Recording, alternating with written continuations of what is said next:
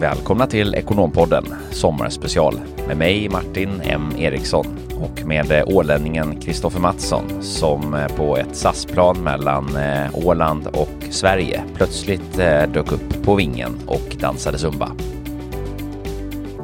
Ja, välkomna, varmt välkomna ska ni vara och varmt är det, det är högsommar. Riktigt, riktigt skönt. Högsommar betyder ju också sommarspecial. Det gör det och idag kära lyssnare så ska ni få veta lite mer om, om mig egentligen och det här är ju egentligen den bästa dagen i, i, för egen del i Ekonompoddens historia när jag får prata eh, om mig själv, någonting jag tycker om att göra. Din egocentriske, gode, självgode fan. ja men det, det har väl inga motsättningar där och Absolut väl, inte, man kan ha både och.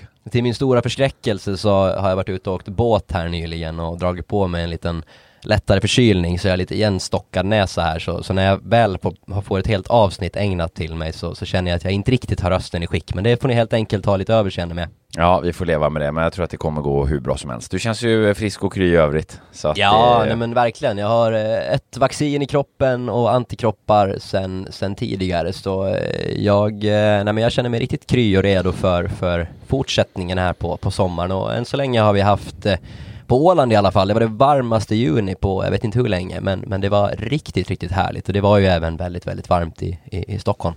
Mm, det är eh, riktigt eh, sköna sommartempar som går överallt nu. Så att det, det uppskattar vi och, och tycker om. Eh, det blir ju en liten eh, vända för dig till västkusten också. Ja, men det är, eh, det är tanken. Nu eh, under de veckorna som har varit här så, så har det varit mycket Åland och spelat mycket golf och jag har spelat spikeball. Har du spelat spikeball någon gång? Nej, aldrig. Vad är det för någonting? Det är eh, ett spel eller en sport som jag tror att du skulle vara ganska dålig på faktiskt. Eh, det innefattar en boll, eh, fyra personer och ett nät som du står runt och så kör du typ volleyboll. Det blir väldigt populärt i, i USA, ett fantastiskt roligt spel. Vi det började egentligen med, såg det någon gång förra sommaren när ett gäng spelade och sen körde vi det på midsommar och blev helt fast i det så jag har beställt mig ett eget, ett eget set nu. Men jag har inte vågat bjuda in dig till, till den här sporten ännu. Nej, vad, vad, hur bedömer du att jag skulle vara dålig på då? Vad, är liksom, vad bygger analysen på? Nej men just att det innefattar en boll och du har ju tidigare också erkänt att, att bollsinne kanske inte är din, din starkaste sida. Å andra sidan har du inga racketar här att förhålla dig till, så det är dina egna, egna händer. Ja, precis. Det brukar faktiskt gå lite bättre. Jag är en jävel på, på volleyboll, ska jag säga. Ah, ja, nej, men då kanske du får vi köra det någon gång. Ja, vi får väl se. Det får du utmana mig vid tillfälle. Ja, det ska jag göra. Nej, men annars har det varit ganska mycket golf och som du var inne på, västkusten, Göteborg är, är tanken att, att du och jag ska besöka här i eh, augusti och jag har ju faktiskt aldrig, hör och häpna, varit i Göteborg innan, så det är ju på tiden. Du ska få upptäcka västra Sverige, Sveriges framsida. Eh, salta klippbad, frisk härlig salt luft som liksom totalt renar kroppen inifrån och ut. Ja, jag ser fram emot att ha dig ledsagandes runt omkring på, på Avenyn. Sen tar vi nog en tur till Köpenhamn också. Mm, där har jag faktiskt inte heller varit. Nej. Jag har mellanlandat en gång på, på flygplatsen där men, men jag har aldrig eh, besökt eh, druckit, druckit tänkte jag säga. Jag är redan inne i, i semestermodet här. Nej men det ska bli riktigt härligt och sen ska jag faktiskt en vända i september också till, till Spanien eh, och dit med lite vänner och, och eh, Eh, ha det härligt. Spela lite paddel och sola och bada och avnjuta det sista av sommaren. Mm, helt underbart. Och vi kör ju lite sommarspecialavsnitt här nu då. Eh, har ju redan börjat med det och har egentligen dagens avsnitt och ytterligare då ett avsnitt eh, lite på samma tema så att säga. Eh, där vi fördjupar oss lite på, eh, på vilka vi är. Eh, Martin och Kristoffer som ju eh, poddar här i, i våran podd. Eh, vi tänkte att ni ska få lära känna oss lite mer, var vi kommer ifrån, eh, hur det kommer sig att vi är som vi är och eh, lite våra eh, olika intressen och eh, eh, insikter och tankar om saker och ting. Vi har fått mycket den, de förfrågningarna här eh, och då tyckte vi att det kunde vara ganska lämpligt att köra eh, den typen av avsnitt här just under sommarperioden. Som ju också är en period där man kanske får lite tid för reflektion, backa undan lite, Eh, kan ta in Ekonompodden i lurarna med lite mer avslappnad intoning. Eh, sen för er nytillkomna lyssnare finns det också en hel del spännande avsnitt tillbaka här under som vi släppt under vintern och våren här som, som finns att lyssna på. Men, men annars är tanken att bjuda på lite mer eh, avskalad och avslappnad lyssning med, eh, med eh, lite fokus på, eh, på vilka vi är. Verkligen, och sen har vi ju en väldigt spännande höst att se fram emot där vi blir lite mer back to, to ja, back to basic tänkte jag säga, men, men tillbaka till, till spännande ämnen och, och, och inspirerande sådana. Men eh, knuckle up, för idag ska ni få lära känna och bekanta er med den mytomspunna ålänningen något mer. Eller clownen som älskar stå i centrum. Ja, det där, det där har man ju hört eh, tidigare. Här nyligen så hörde jag att jag var en social kameleont. Eh, jag vet inte riktigt exakt hur, hur jag själv skulle definiera mig, men morsan sa alltid när jag var yngre sådär att ja men det, det var alltid tryggt när, när, eh, när jag var hemma för jag sprang all, alltid runt och sjöng i, i mitt rum och när jag lekte med bilar i vardagsrummet så då, då, då sjöng jag på någon sång och när jag var i duschen eller ute någon annanstans. Så jag sjöng alltid, så man kunde alltid lokalisera mig i, i huset så att säga. Och Åland är ju inte jättestort. Eh, eller det är ju ändå stort, fast ändå inte. Det beror lite på hur man ser det, vilken del av Åland man befinner sig på. Men ska vi börja med att reda ut det här med Åland? Vad är Åland? Är, ja. det, är det ett självständigt land eller styrs det under eh, reglerna av finsk sommarsoppa som i Finland? Exakt, det är ju ett självstyrt örike egentligen som, som eh, går under finsk flagg. Eh, så vi bestämmer ju om mycket själva, men inte om allt. Och ändå pratar ni svenska?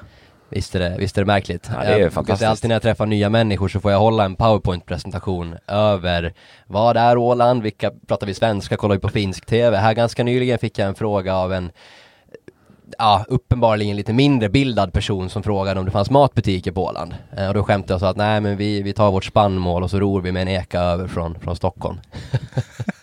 nej men du hör nivån, så det är ju verkligen liksom alltifrån hembygdsrätt, vad är det? Jo det innebär ju att till exempel bara ålänningar får köpa land och mark på, på Åland, vilket gör att kanske den åländska skärgården är lite mindre exploaterad jämfört med till exempel den svenska. Eh, så det finns mycket spännande specialregler och någon som är intresserad av att veta mer om, om Åland och den åländska historien och vart finnar eller, eller vart vi ålänningar gärna vill höra om det är Sverige eller Finland så, så får man gärna ställa lite frågor så kanske vi får återkomma dit. Då är det bara att slänga iväg ett mejl till Kristoffer. Exakt. Nej men eh, jag har alltid gillat uppmärksamhet. Jag, innan jag skulle komma in till studion här i, idag så frågade jag faktiskt min, min, min kära familj sådär att kan inte ni berätta om lite roliga historier om, om när jag var yngre? Så jag tänkte att jag ska försöka bjuda på några sådana här under, under dagens avsnitt. Men Eh, alltid gillat, upp, gillat uppmärksamhet. Jag minns en gång när jag eh, var arg på min mamma av någon anledning så tog jag en sten och, och, och eh, gick liksom med stenen längs hela, hela hennes eh, nya Honda och skrapade upp en lång rand på sidan av bilen. På morsans eh, bil? På morsans bil. Eh, och hon blev naturligtvis vansinnig. Ja, det, det hade jag, det förstår jag fullt ut. Ja, nej, och, och sen då så, så blev ju hon jävligt arg på mig och då blev jag ju också arg på henne tillbaka för att hon inte hade gett, gett mig uppmärksamhet. Jag kommer inte exakt ihåg vad grundfrågan var. Men då minns jag att jag tog en hennes nya blomkruka som hon, hon hade köpt i samma veva och så eh, plingade jag på ytterdörren när hon öppnade så släppte jag den i marken.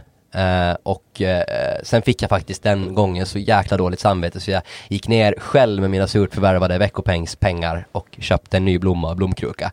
Uh, bilskadorna var lite jobbigare att, reparera med min veckopeng men, men ja, slutet gott, allting gott. Du hade en fin intention i alla fall att reparera. Ja, visst. Nej men vi har varit inne på det tidigare också, det har ju varit mycket, eh, spelat mycket teater, alltid velat vara i, i, i centrum. Eh, julfesten började med Alice i Underlandet, fortsatte och spelat lite professionella teaterpjäser också faktiskt. Men eh, Kristoffer, kan du inte berätta om nattklubben i Phuket? Ja, eh, precis. Vilken av gångerna tänkte jag säga. ja, någon av gångerna bara. Nej, men vi har ju varit, min familj, vi har varit ganska många gånger till, till Thailand. Min pappa har ju en förkärlek till, till eh, beachen där och, och thaimaten och klimatet och allting. Springa runt i flipflops och, och sådär. Eh, och då var det en gång, det var ju faktiskt ganska, det var inte så länge sedan, jag kan ha varit 18, 19 eh, och eh, Eh, då eh, drev jag egentligen en nattklubb i Phuket i två dygn. Så det började med att jag gick förbi och så, ja men sådär, man hade druckit någon, någon GT för mycket och så, så var det lite schyssta liksom eh, tunes från den här restaurangen och så hoppade jag in där och det var lite svenska på utserveringen också så då, då körde jag någon gammal Thomas Ledin-dänga liksom på svenska då för det var det den här thailändaren försökte göra men jag hade lite bättre accent trots att jag är från Åland. Och det blev ju, eh, det fick väldigt, väldigt stående ovationer och, och sen varenda gång, det var ganska närheten av vårt hotell det här, så varje gång jag gick förbi den här klubben Så börjar han ju Oh Mrs Sweden, come on! Mrs Sweden. Mr. Sweden. Hade du lång, långt hår då kanske? Och Ja. såg lite flickig ut när du var 18 eller? Exakt. Även och sen gick ju snacket där, så då hade han ju en polare som drev en rockklubb på gatan, gatan nedanför, så då fick jag eh, dra över dit och köra Red Hot Chili Peppers. Nej, de, de kommer nog säkert ihåg mig än om de, om de får syn på mig. Ja, vad underbart alltså.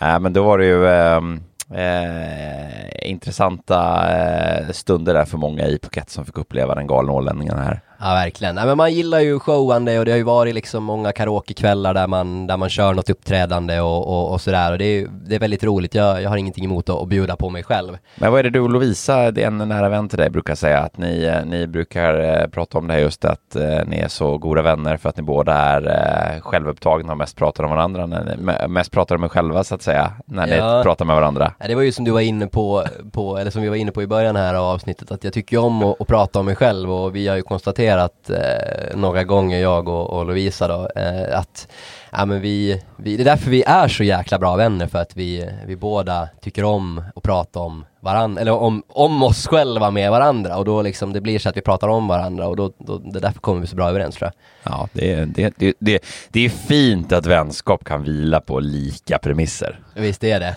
Ja, det är helt underbart. Nej men och, och om vi går vidare då, man har ju alltid varit lite sådär, eh, ja men lite lillgammal, jag får ofta också höra av mina bekanta liksom sådär, om vi tar den här Lovisa igen då, så när vi hade varit på på, på en resa till, till Spanien så vi bråkade på, på, vägen, på vägen hem därifrån egentligen och, och hemresorna brukar ju vara tråkiga i sig och då satt vi liksom, vi var på non-speaking terms. Och sen då efter tre, fyra dagars eh, sån här skyttegravsstrid, ingen hade sagt någonting eller gjort någonting, så då, då sa jag till henne du att jag, jag tror att vi har en, en oplockad gås här och det råder lite osämja mellan oss, så att vi, eh, vi, vi skulle behöva reda ut det här. Och det, det brukar hon alltid ta som ett exempel när jag mm, flänger mig med, med, med ganska ålderdomliga uttryck när jag, när jag pratar. Ja, precis. För att du är ju liksom väldigt, du har ju två sidor. Du är ju väldigt, väldigt lekfull å ena sidan. Mycket lekfullhet i dig, vilket är ju fantastiskt underbart att det är så sprudlande av, av liksom eh, tilltro, hopp, optimism och, och allt det här i, i liksom din, din lekfulla, nästan lite valpiga sida. Samtidigt är du ju, är du ju liksom en gubbe. det klingar så illa det där men, men någonstans så kan jag väl hålla med det. det, det, Det, jag liksom- tycker det är fantastiskt att du har de här två sidorna. För de balanserar ju väldigt väl. Du har ju den här förmågan att liksom kliva in i en väldigt vuxen och, och, och, och auktoritär och professionell roll. Eh, och ha, och med, med all framförallt kompetens som du ju faktiskt besitter. Det, det är ju otroligt vilken resa du har haft de här, de här åren sedan du påbörjade din, din, din bana på, på PVC. Ehm, Det är, här, det är härligt att man inte bara enbart är clown, det hade ju blivit lite, det- lite enkelspårigt. Och kanske. det är ju liksom sådär, jag brukar ju prata om det, så här, varför välja när man kan få både och? Varför måste det ena utesluta det andra? Det är ju skittråkigt. Ja, nej det, det ligger någonting i det. Eh, och jag var ju redan som, som ung när jag var fyra fem år så, så drack jag upp på alla födelsedagskalas eh, så drack jag upp folks kaffeslattar. Ja, där är ju ganska bra summering på att vara lillgammal, det vill säga du är så jäkla busig och springer runt och dricker upp, vad då? Jo, kaffe, gubbe. Ja, nej men eh, det är intressant. Å andra sidan kan man ju tycka sådär att man, man aldrig har, har växt upp. Eh, Jag har ju många andra exempel från, från barndomen. Jag har alltid varit ganska kräsen när det kommer till mat, eh, ska jag säga. Det är, idag- du, det är därför du gillar att umgås med mig så mycket. Ja exakt ja, du har ju varit en, en du kom igen dock ganska sent in i min, eh, i min Matkräsenhet. Ja exakt, min, min evolution i den kulinariska världen. Men när jag var yngre så käkade jag liksom, det var korv och makaroner och allt annat så, så, så eh, ja, det blev kvar på tallriken. Jag har en sån här skräckhistoria från när vi i familjen satt och, och, och käkade. Det var någon schysst pastarätt som, som min mamma som är jätteduktig på att laga mat hade, hade fixat till och då så eh, hittade jag på olika strategier. Det var alltid samma visa att jag fick sitta kvar ensam i bordet medan resten i familjen fick gå och göra annat för de hade ätit upp sin mat. Men det här var ett sätt för mina föräldrar att få mig att börja äta mer. Eh, och då hittade jag olika strategier. Jag började med att skrapa tillbaks det i, i kastrullen, jag gömde det i, i soptunnan under något papper och sådär. Men de hittade ju de här grejerna. Så en dag kom jag på den briljanta idén, om jag gömmer det under, under kökskuddarna i kökssoffan.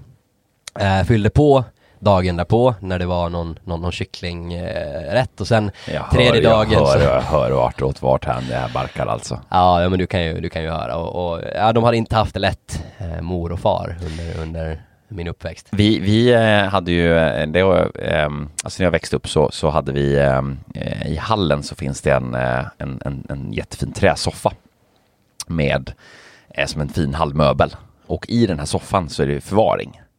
Och eh, vid något år så när vi hade packat ner då, vet, av någon anledning så hade påskprylarna hamnat bland annat då i den här soffan. Eh, och sen var det inte mer med det, men sen hade vi problem med någon form av illalukt i hallen under lång tid. Och vi plockade ju ur den här soffan gång på gång på gång för att det liksom kändes som att det kom från den, men vi, det liksom gick ju aldrig att hitta var. Eh, och då var det ju när vi hade packat ner påskprylarna så eh, eh, hade jag ju packat ner då målade påskägg eh, ner i, i den här Påskpynts, förpackningen av eh, påskpyntslådan. Och det var kanske inte riktigt meningen att, att riktiga ägg skulle ligga där, utan där låg dock sådana här alltså fake-ägg också målade. Men då när vi liksom letade igenom det så såg vi inte skillnad utan vi tänkte att alla de här äggen var ju fake-ägg. Fast ett av dem var ju ett riktigt ägg. Och det hade ju legat och ruttnat och det var det som luktade så jävla illa. Gjorde du det medvetet i frågan? Nej, nej, absolut inte. Högst omedvetet. Tänkte inte på det. Eh, och det tog ju faktiskt några år. Eh, så att jag, jag, jag, det var ju dock lite omedvetet hyss. Fast, Ja, ja. ja. exakt. Nej men, eh, men på tal om hyss också, man har ju varit, eh, jag var inne på det här att mor och far, de har haft det lite kämpigt med mig och det är väl också det här med clown, vill ha uppmärksamhet och, och, och sådär. Det har ju varit, det har varit många förseelser, det har varit allt från liksom 12-13 år när man skulle börja smaka på flaskan och det är väl en hårdare kultur i Finland å andra sidan men, men kanske inte riktigt så hårt. Eh, Det blev, blev en fin pojk av dig till slut ändå, Ja det blev ju jag. det, men mamma var nog orolig vid, vid, vid många tillfällen. Eh, och det har varit, nej, men sådana, man har varit, varit ute på, på rövartåg och slängt ägg och hällt yoghurt på bilar och eh, man har, eh, jag minns någon gång när jag fick mitt mopedkörkort när jag var 15 så då, då, då ristade jag bort Eh, grejer på körkortet så att jag skulle kunna komma in på krogen och få köpa öl och sådär och sen så, nej det, det har varit mycket, eh, men det är ju å andra sidan Ja, det, det blev ju någonting till slut ändå. Det kändes ju ändå aldrig som att jag tappade balansen. Jag tror att lite hyss så ska man få göra också. Vad tror du att du har med dig då? Eh, som du liksom ser i din, i din personlighet idag? Som du har, eh, som du liksom ändå kan hänföra till, till den här lite mer hyssiga tiden? Ja men eh, jag skulle väl å ena sidan säga sådär, ja men man du, du behöver ju testa på, du behöver fela för att kunna lära, det är väl den viktiga biten. Eh, och sen å andra sidan så tror jag nog bara att det är, ja men det är pojkstreck liksom. Det, det, det, det är saker du behöver göra för att liksom hitta dig själv, forma dig själv, var är min plats, eh, vem är jag liksom. Eh, eller lite så. Jo, verkligen, så är det. Men jag har en annan rolig historia.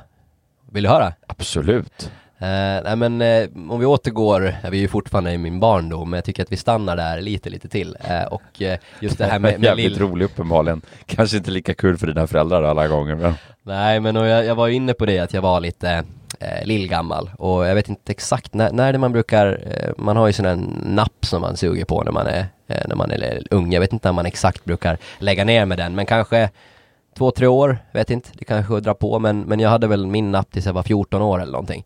Eh, nej, det var väl inte riktigt 14 år, men, men jag hade den väldigt länge, minns jag att mina föräldrar har berättat. Och till, till slut då, för att jag hela tiden gick runt med den nappen i munnen, så var de tvungna då att binda fast den vid min säng.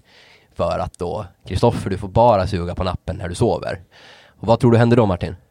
du tog med sängen.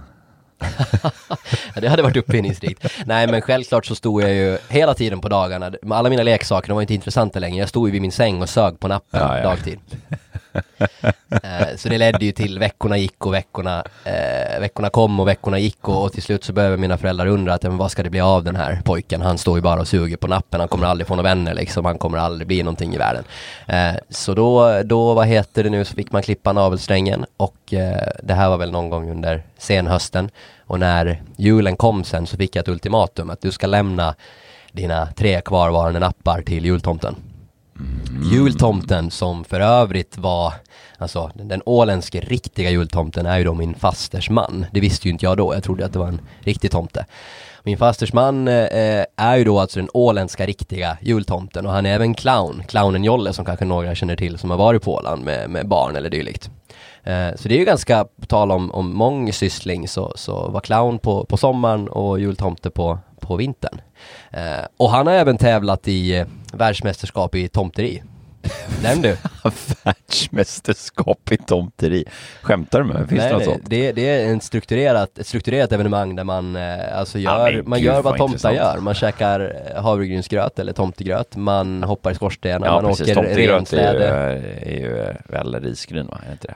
Eh, Ja, exakt. Ja. Ja, men då sa jag havregrynsgröt. Ja. Jag blev så exalterad av historien här så det, det blev Ja. fel. Du blev sugen på havregrynsgröt. Nej men eh, jag, jag, jag måste faktiskt undersöka och återkomma hur det har gått eh, i, i, i tävlingen. Men jag vet att han har, att, han har pratat om att han har eh, varit med i alla fall. Så nej, han har haft mycket, mycket spännande, spännande för sig. Eh, Olle eh, som han heter. Eh, men åter då, så då fick jag ju lämna eh, de här napparna till Olle och eh, var ju rädd för tomten sen eh, i flera år därpå. För att det var han som stal mina nappar liksom. Mm. Då, då var, ni var ju inte bästisar direkt. Nej, nej det var vi inte. Du, du, du, för, precis, för det är egentligen den motsatta förkärleken barn brukar ha till tomten. Det är ju att tomten kommer med någonting. Och i ditt fall så tog han någonting ifrån dig. Någonting jag höll väldigt, väldigt kärt också. Ja, nej, det var nog bra att du blev av med den där nappen eh, faktiskt, eh, måste jag säga. Ja, nej men... Eh, det var nog på tiden. Ja, jag, jag håller med. Vi kanske ska gå vidare och lite sakta men, men säkert börja lämna... menar, Ja, men så här, åren. precis. Om vi tar liksom någonstans den lite mer vuxna Kristoffer här. Det är ju, hände ju en del sen. Ja, eh, men å andra sidan när vi väl är ändå på barndomen så det börjar ju där, vi går in liksom på vad jag gör idag och vad jag jobbar med idag, vad jag tycker är roligt idag, alltså inte bara liksom som, som privatperson utan just det här med, med affärer och, och, och människor och sådär så har jag alltid tyckt att det har varit väldigt roligt och jag kan ha nämnt det tidigare också så hade jag ju min, min kära mor då och när hon bakade lite bullar och kakor och, och grejer och jag blandade saft och sen så gick jag ner då i, i kvarteret och sålde Eh, men hade, jag hade en kiosk liksom, la upp ett stånd och där jag, där jag sålde, eh, där jag sålde de här prylarna. Eh, och det var väl där man liksom fick det här första att, ja men nu kan jag, nu, jag tjänar pengar, det här är ju skitroligt liksom, få jobba, den här resultatdrivenheten som jag ju har ganska mycket utav idag, att man, man, eh, ja, man säljer, man får träffa människor och, och bygga relationer och, och det där gjorde jag ju sen återkommande och då fick jag ju samma, eh, samma gäster också i kvarteret som, som ville ha en, en kopp saft när de var på väg. Eh, så det var ju eh, Eh, ja, det var väldigt roligt. Jag började ju sommarjobba ganska, ganska tidigt och mitt första sommarjobb så Eh, men jag jobbade på, på café eh, och där har jag ju alltid legat lite i, i skymundan av min kära bror som ju också började sommarjobba tidigt och var ju ännu mer flink och, och, och, och sådär än vad jag själv var. Han, eh, han var ju tidigt han att ja men när ska jag spara ihop till min första miljon? Eh, Medan jag var ju sådär, eh, jag spenderade ju allting på, på godis och glass och, och eh, nöjen som man nu hade då när man var i den åldern. Eh, men eh, sen var jag vidare, körde på en sån här större matmarknad, lokal sådan, Kantarellen, lite likt Ica och, och, och Coop och de här. Eh, framgångsrik både i på, på ost och, och charkavdelningen Du kunde, jag du kunde allting där. Jajamän, jag Och var sprit, lageransvarig. spritförrådet då, hur var det med det? Nej, där, där var jag inte välkommen. Nej, du fick inte komma in. Nej, ja, men jag var i mjölkdisken, jag var, jag var på alla ställen förutom i kassan faktiskt. Ja, mjölkdisken passar ju annars knappsugande Kristoffer. Ja, nej men eh, vidare, mitt första riktiga sommarjobb var på Rederi AB Eckerö, jobbade som ekonomiassistent och hade hand om leverantörs och kunders kontra och liksom började väl intressera mig mer och mer för, för ekonomi och liksom praktiskt hur man jobbar med det. Och, och hade eh, två riktigt härliga somrar där med lite extra jobb eh, och, och så då innan jag sen egentligen efter Ja, vad ska vi dra till med? Eh, ganska många inskränkta år egentligen på en liten ö flyttade till, till, till Sverige och till Örebro för första gången. Och, och det eh, summerat sådär, det, det finns väldigt, väldigt mycket härligt att, att, att ta med sig eh, från att växa upp, eller vuxit upp på ett sånt litet ställe. Det är ju extremt tryggt och, och, och trevligt. Jag tror att vår familj, vi har nog, vi låser nog aldrig dörren hemma liksom och, och det vet jag att folk som kommer ja, men från Stockholm och från, från Helsingfors och sådär så brukar säga det att ja, men det är en extremt trygg plats att växa upp på. Man liksom går hem, går hem själv till exempel från, från en sen kväll så har ju aldrig varit liksom eh, någonting som, som, är, som är skrämmande. Mm, det är bra, bra Bra folk ålänningarna här med andra ord. Visst, de är viliga. Mm.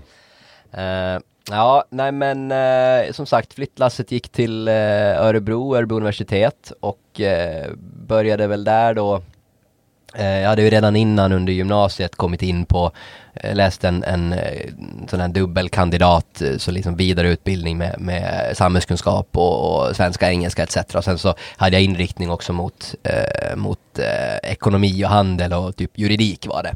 Så då fick man ju driva sådana här UF-företag och, och då fick man ju också upp den här smaken igen för affärer och, och, och sälj. Det var ju Det fantastiskt var ju roligt. mycket som gick åt det där hållet hela tiden. Med, med någonstans eh, precis det här resultatinriktade men också det här att hjälpa andra. Är ju Ja. återkommande.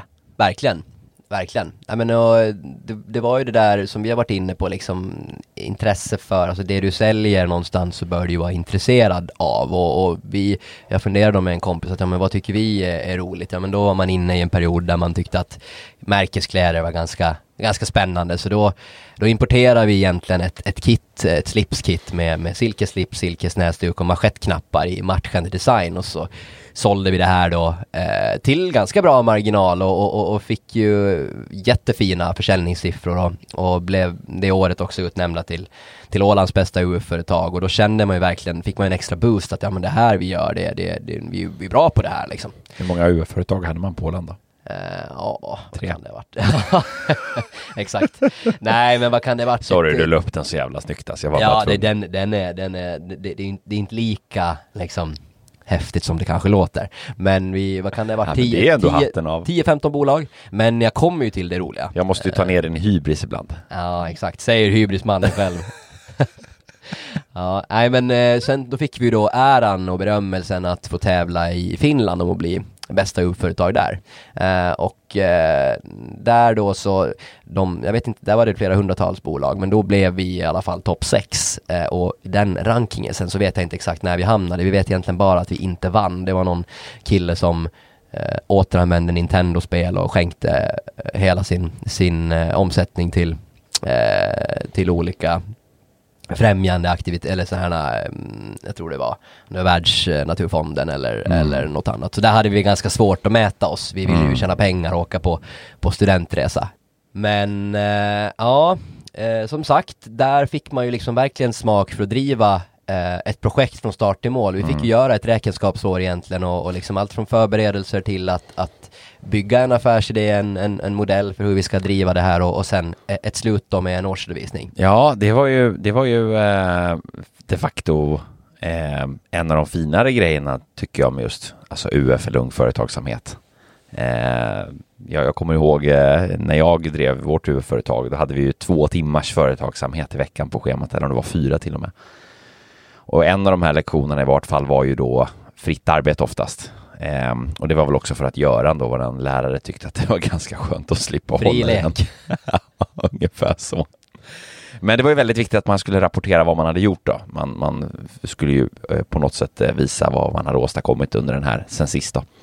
Och det vi brukade göra då var att vi eh, eh, satte oss och eh, eh, ja, om vi, ha- om vi var lite låga på energi så satte vi oss och skrev ihop ett snabbt styrelsemötesprotokoll där vi talade om lite vad vi hade för, för pågående diskussioner eller tagit för beslut om verksamheten. Sen postade vi det i Görans fack. Göran, var det någon du hade Ja, Göran var ju nej, var min lärare då i Ung Företagsamhet. Så det gick ju på en kvart och sen var det ju en timme och 45 minuter kvar av den här lektionen. Man kunde göra något helt annat om man var sugen på det. Ja, att det- Jag hade också en, eh, en Göran i, i gymnasiet faktiskt som, som var, eh, han var inte min ung företagsamhetslärare men han var min lärare i företagsekonomi. Det var han som sa den som går i borgen går i sorgen för övrigt. Ja, just det. Jag har ju Peder i ekonomi där. Han sa alltid att ehm, pengarna ligger där på gatan. Det är bara att lära sig och böja sig och plocka upp dem. En klok man. Ja, så, så var det. Han har ju en poäng. Det handlar om att träna sig och se dem och plocka upp dem. Så är det. Det finns mycket lågt hängande frukt där ute. Det gör ju det, minst sagt. Mm. Ja, men eh, Örebro universitet då, eh, flyttade dit, engagerade mig i studentsektionen där och var ansvarig för introduktionen av nya studentekonomi och, och systemvetare när de kom in då, den här insparken som på den tiden hette nollning när man skulle vara elak med alla nya studenter som kom och, och eh, hänga upp dem i flaggstången och, och, och allt vad det var. Alltså, Kristoffer Mattsson som nollar, det kan inte varit enkelt. Ja, men jag var nog ganska, jag var ganska, du vet, sådär vänlig och snäll mot alla. Ja, det är lite sådär, så. Exakt, exakt. Ja, nej, men eh, parallellt också så jobbade jag på, eller fick möjligheten att jobba på Sonat AB i, i Örebro som jobbar med logistik då, så satt jag och planerade logistikflöden till ett bolag som heter Svenska Retursystem. Som egentligen, då kanske man undrar vad är det? Men det är alla returlastbärare som man kanske har stött på när man går i någon matbutik. Eh, så är det ju alla möjliga lådor som man transporterar kött och fisk och, och, och grönsaker i. Eh, så då ansvarar vi för eh, flödet av de här när de då ska in från en grossist till in till våra tvättanläggningar och, och tillbaka igen då, hela det flödet så att vi organiserar i, i Sverige och hade en del också i, i Spanien och Irland. Mm. Eh, så det var, det var också spännande, så fick man liksom en annan dimension av, av eh, ja, men ekonomispåret och, och, och sådär. Det var väl inte riktigt min cup of tea att jag liksom skulle bli en sån här specialist i planering. Men det var väldigt, väldigt god erfarenhet att, ta med sig och fantastiska människor som, jag, som man träffade där. Och det har väl alltid varit sen tidigt att man vill bygga någonstans, bygga sin, sin resumé med kunskap som man kan ha med sig och ha någon nytta av eh, i framtiden. Ja, det är ju det där man, man eh, brukar säga det, kunskaper är inte tunga att bära. Man bygger på sig. Så att eh, det är ju onekligen faktiskt så att det man en gång har lärt sig och, och, och tagit till sig har man faktiskt med sig. Så är det. Det man inte glömmer bort, jag brukar andra sidan säga att minnet är bra men kort och ja, min, lite framförallt kort. Så är det. Eh, däremot så, så är det ju också så att alla erfarenheter man har och, och liksom upplever ger ju någon form av, av kanske insikt och, och, och, och, eh, kunskap om hur man funkar och vad man värderar och så vidare. Så att det formar ju ändå i en viss riktning om vem man är. Visst är det så. Eh, nej men och parallellt också med, med egentligen hela min uppväxt och även än idag så har jag ju haft ett extremt stort eh, sportintresse och spelat väldigt mycket ja, fotboll, innebandy, eh, paddel, eh, squash, mm. eh, allting man kan tänka sig, golf. Och precis, och det har ju varit mycket diskussioner om det här eh, eh fiktiva eh, fotbollsspelet, Fantasy Premier League. Precis, ja det börjar ju närma sig 14 augusti drar nästa säsong igen mm. så jag är ju fullt ut upp med, med att sitta på ritbordet nu och, och fundera hur hur laget ska se ut. Och sen har vi ju haft då ett EM-tips internt på Talents of Sweden, alla kollegorna, eh, som ju faktiskt eh, eh du var ju ganska favorittippad eh, på eh, hur det skulle gå. Hur, hur har det gått i det här EM-tipset? Ja, alltså jag ska vara helt ärlig och säga att jag satt noll i prestige i det här tipset, även om många andra hade mig som favorittippare när man ju är en, en eh, ja, man, Högpresterande lite... sportjunkie. Exakt. Men jag sa ju det ehm, för de, de, de som lyssnade som minns det, att jag var ju helt uttömd på, på liksom sport och betting och tips eh, i, i våras eh, när det mästerskapet skulle dra igång och jag behövde en paus. Sen var jag ju tvungen dock att ställa upp i, i det här tipset. Så jag la lite trevliga skrällar och de gick inte hem denna gång. Så jag tar gladeligen faktiskt en, jag tror det blev en sista placering eh, i, i, i tipset, i alla fall av de som hade lämnat in det, vilket jag inte hade gjort hela vägen. Exakt. Jag diskvalificerade mig själv faktiskt. Ja, så då hade jag ju mer eh, heder än vad du hade i det här tipset. Um, vi låter det vara osagt. Ja, nej, men man, jag har alltid varit engagerad också inom eh, IFK Mariehamn och, och sådär. Min, min, det började ganska tidigt. Min pappa har varit en av frontfigurerna i den klubben. Det är ju det lokala fotbollslaget på Åland egentligen som faktiskt spelar i den högsta finska ligan i, idag. Och vilket är ju ganska häftigt att man har lyckats. Det är ju en bragd i, i, i sig det att man lyckas tagit sig upp dit och faktiskt hållit sig kvar där och faktiskt till och med vunnit den finska ligan och spelat Europaspel, Champions League, på lilla Åland. Hör på det. Mm. Det är ju en större bragd än att Leicester vann Premier League. Ja, det är det ju faktiskt sett till hur, hur eh, befolkningsmängden ser ut på Åland. Det får man ju säga. Det, det är ju definitivt, det är klart att liksom, det är som när man pratar om de här stora, eh, stora länderna eller befolkningstäta länderna här i världen eh, med liksom tiotals miljoner invånare. Det är klart att man kan skrapa ihop bra fotbollsspelare eh, eller idrottsmän, men det är en större bragd när ett mindre land som har ett betydligt mindre och skralare urval lyckas. Och så kom den här eh, Champions League-kvaldagen då och då fick ju eh, i, lilla IFK Mariehamn eh, förmånen att ställas mot eh, Legia Warszawa då som ju har en av ja, Europas mest beryktade eh, supportrar och ett väldigt starkt pålslag. Ja, det, det är det och det, fotbollskulturen där nere kan ju vara ganska eh, hårdhudad om man uttrycker det så. Det vet ju, jag är ju själv halvpolack, jag har ju sett det där många gånger. Eh, Ja. Jäkligt kul dock alltså. Ja men verkligen och det var ju en stor turistattraktion i sig liksom att man fick eh, ha, hålla ett sånt eh, arrangemang Att på det lilla kom Åland. polacker till Åland. Ja. Nej men du vet, det var ju ma- massvis med polacker men det var ju ett stort, jag vet att Erik Niva som är, som är Eh, krönikör och skriver mycket i, eh, i, här i Stockholm och i Sverige så, så var gjorde, gjorde ett reportage faktiskt om, om Mariehamn och om klubben och, och sådär. Men det som var lite roligt för att den här matchen skulle få spelas på, på Åland överhuvudtaget så behövde man hyra in massor av polisbilar från, från Finland då för att liksom upprätthålla säkerheten då för det är ju liksom huliganer, många av dem i, i deras supporterklubb då. Eh, även om man ju tycker på förhand att de inte borde ha någonting otalt med, med Mariehamn att göra. Eh, så nej, så, så åter till liksom fotbollsintresset. Man har ju liksom blivit infödd i det på ett annat sätt när min, min pappa har ju varit involverad i klubben i egentligen hela sitt, sitt liv och jag minns ju när jag var ja, men 8-10 år och fick åka med, med spelarna då till Barcelona på, på, på klubb. Eh, de hade mm, så här träningsläger där, då fick jag följa med och med grabbarna liksom. Det är nog varje eh, varje liten fotbollskilles dröm att åka med sina idoler på, på semester och knuffa i dem i poolen liksom. För att flyga tillbaks till, eh, till Sverige då. Ehm, har du något mer smaskigt från Örebro-tiden du ville dela med dig av innan vi hoppar in på, på PVC och nuläget? Ja, det är bra att du avbryter mig, jag blir eh, blir alldeles vind för våg här exalterad när jag berättar om, om roliga När du får prata saker. om dig själv. Exakt. Eh, nej men, nej men, ja men det finns ju massa roligt att, att, att berätta naturligtvis men eh, det, det är också en tid som har format en. Det var liksom, det var ganska mycket Dels för att jag var med då i den här eh, nollningsgrejen så var det ganska mycket aktivitet hela tiden. Man, man arrangerade och man skulle också liksom föregå med gott exempel och vara med på allt och, och vara bäst på fest och, och allt vad det heter. Eh, och eh, Ja, det var, eh, det var, det var en väldigt, väldigt fantastisk och rolig tid och det blev då ekonomi och civilekonomprogrammet egentligen i brist på annat för att, ja, som, som, som man gör, man vet inte exakt vad man vill kanske plugga med än att jag tyckte, jag hade det här intresset för affär och jag tänkte att det här kan nog komplettera det på ett ganska bra och naturligt sätt och säkert så hittar jag ett, ett trevligt jobb eh, sen då. Eh, men jag kan berätta en ganska rolig historia från, från Örebro-tiden och som kanske har präglat den ganska mycket. då Jag umgicks med, med väldigt, väldigt mycket långa personer och det gör jag ju än idag. Men, men, men tre av mina eh, liksom, nära vänner som jag, som jag pluggade med i Örebro var ju liksom 1,98 eh, 2,0 och 2,06 eh, och sen hade vi en på 1,97 också. och det är ju även betydligt längre än även en normal lång person. Visst är det det, men eh, jag syntes ju ofta på bild med de här och då var det ju alltid sådär, du vet att folk frågar som kanske inte känner mig. Men jag är ju ingen extremt kortvuxen person som Nej, sådan. men, men då var det alltid sådär, folk, jag, jag kan ju tänka mig vad folk eh, undrar. Och där gjorde vi ju en rolig grej av också, det här med på tal om att, att stå i centrum och, och showa också, så var jag ju, jag var toastmaster på någon julfest eh, för Örebro, eh, eller för universitetet och vi hade någon sån här kick-off grej. Eh, och då var ju en av de här eh, öppningsscenerna då när jag stod bredvid min kompis Hjalmar som är ju två, två meter blankt. Så då kom han in och sen kom jag in och sen så kom det in en sån här serviceperson och, och la en, en pall som jag fick stå på så jag blev lika lång som honom.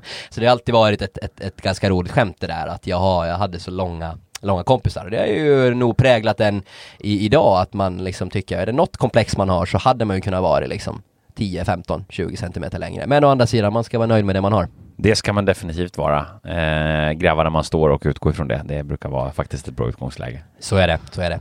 Nej men och, och sen som sagt efter fyra år där så, så kände jag väl att nu så mm, ska man liksom iväg och, och backpacka ut i världen och, och se det eller ska jag liksom ta mig vidare till, till Stockholm som jag ju ganska länge hade sikte på att jag ändå ville vid, vid någon tidpunkt och, och så kom jag i kontakt då med, med eh, PVC och sökte, eh, sökte egentligen jobb till, till Big Four och så, så blev det eh, PVC då jag kände att jag fick jäkligt bra feeling för dem och som jag var inne på tidigare också har diskuterat att ja, men det kändes väldigt familjärt och jag fick jobba i, i Täby då eh, på ett lite mindre kontor men i, eh, i ett bolag som ändå hade liksom musklerna av, av en stor byrå i, i ryggen. Och där har vi ju gjort eh, två, för er som inte har lyssnat på dem, två stycken eh, avsnitt. Ett introduktionsavsnitt till eh, revision och sen ett fördjupningsavsnitt också där vi intervjuade Tobias Stråle som ju var en av dina eh, mentorer och, och, och ledare under den här tiden på, på PVC. Eh, vad blev det rekommenderar totalt på? på. Ja, verkligen. Vad blev det totalt på PVC?